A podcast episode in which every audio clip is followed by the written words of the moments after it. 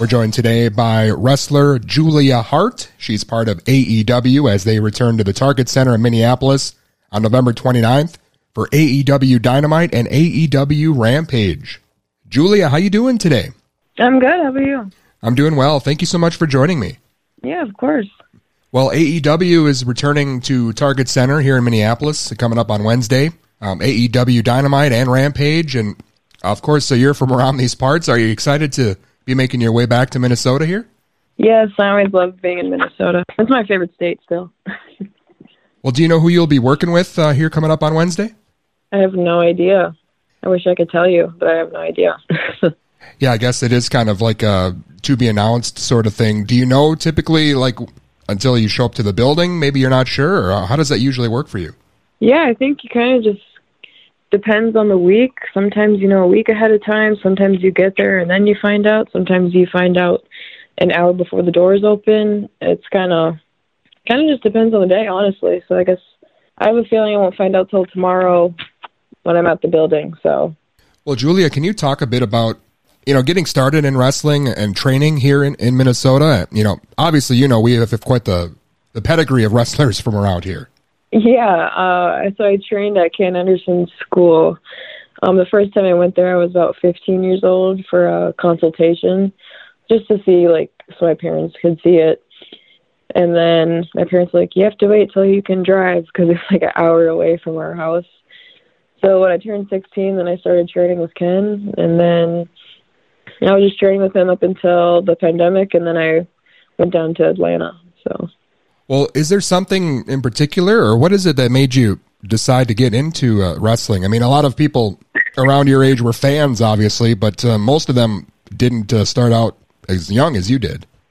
Yeah, I thought I was like, oh, maybe if I get a head start when I'm younger, so then I could get on TV faster. That was kind of my thought process. I was like, oh, if I just start training sooner rather than later, because I was just so eager, you know, and I knew I wanted to do it, and I didn't want to go to college, and I was like, oh, I really want to be a wrestler. So, yeah, I guess 15, 16 is, I was very eager. I remember seeing you uh, wrestling um, with MAW, uh, Midwest All Star Wrestling, you know, only a few years ago, and now you're the uh, TBS champion. I mean, that's been quite a whirlwind for you just the last couple of years here. Yeah, really. Yeah, I had my singles debut at MAW which is crazy.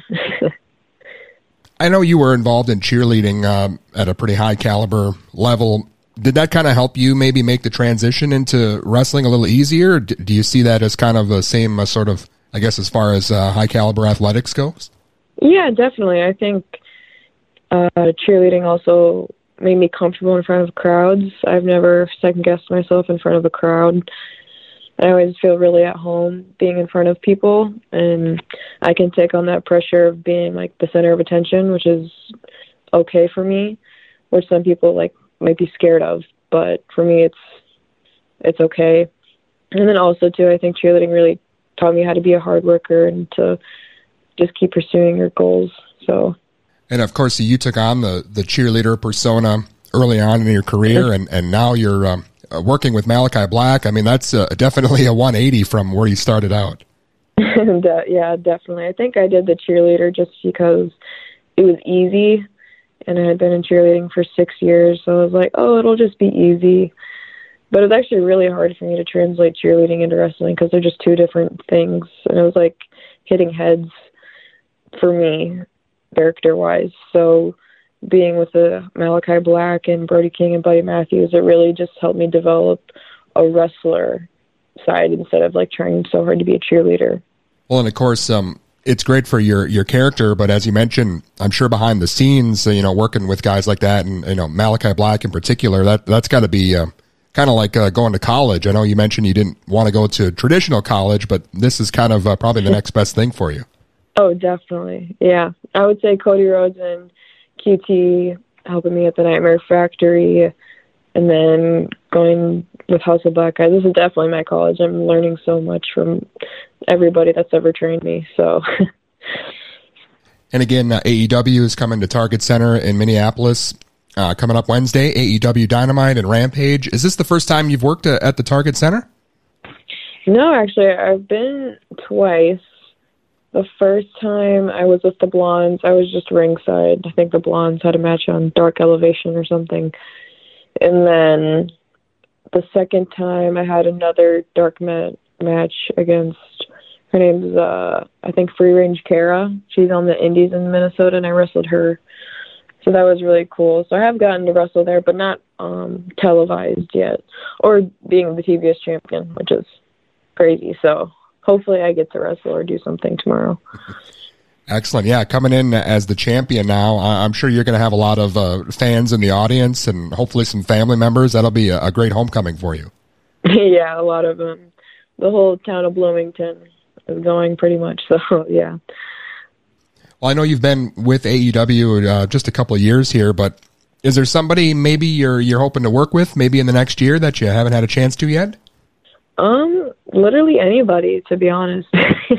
I would just love to work anyone I haven't worked with yet. Um, there's a lot of people still injured, like Jamie Hayter, or Thunder Rosa, or Serena Deeb.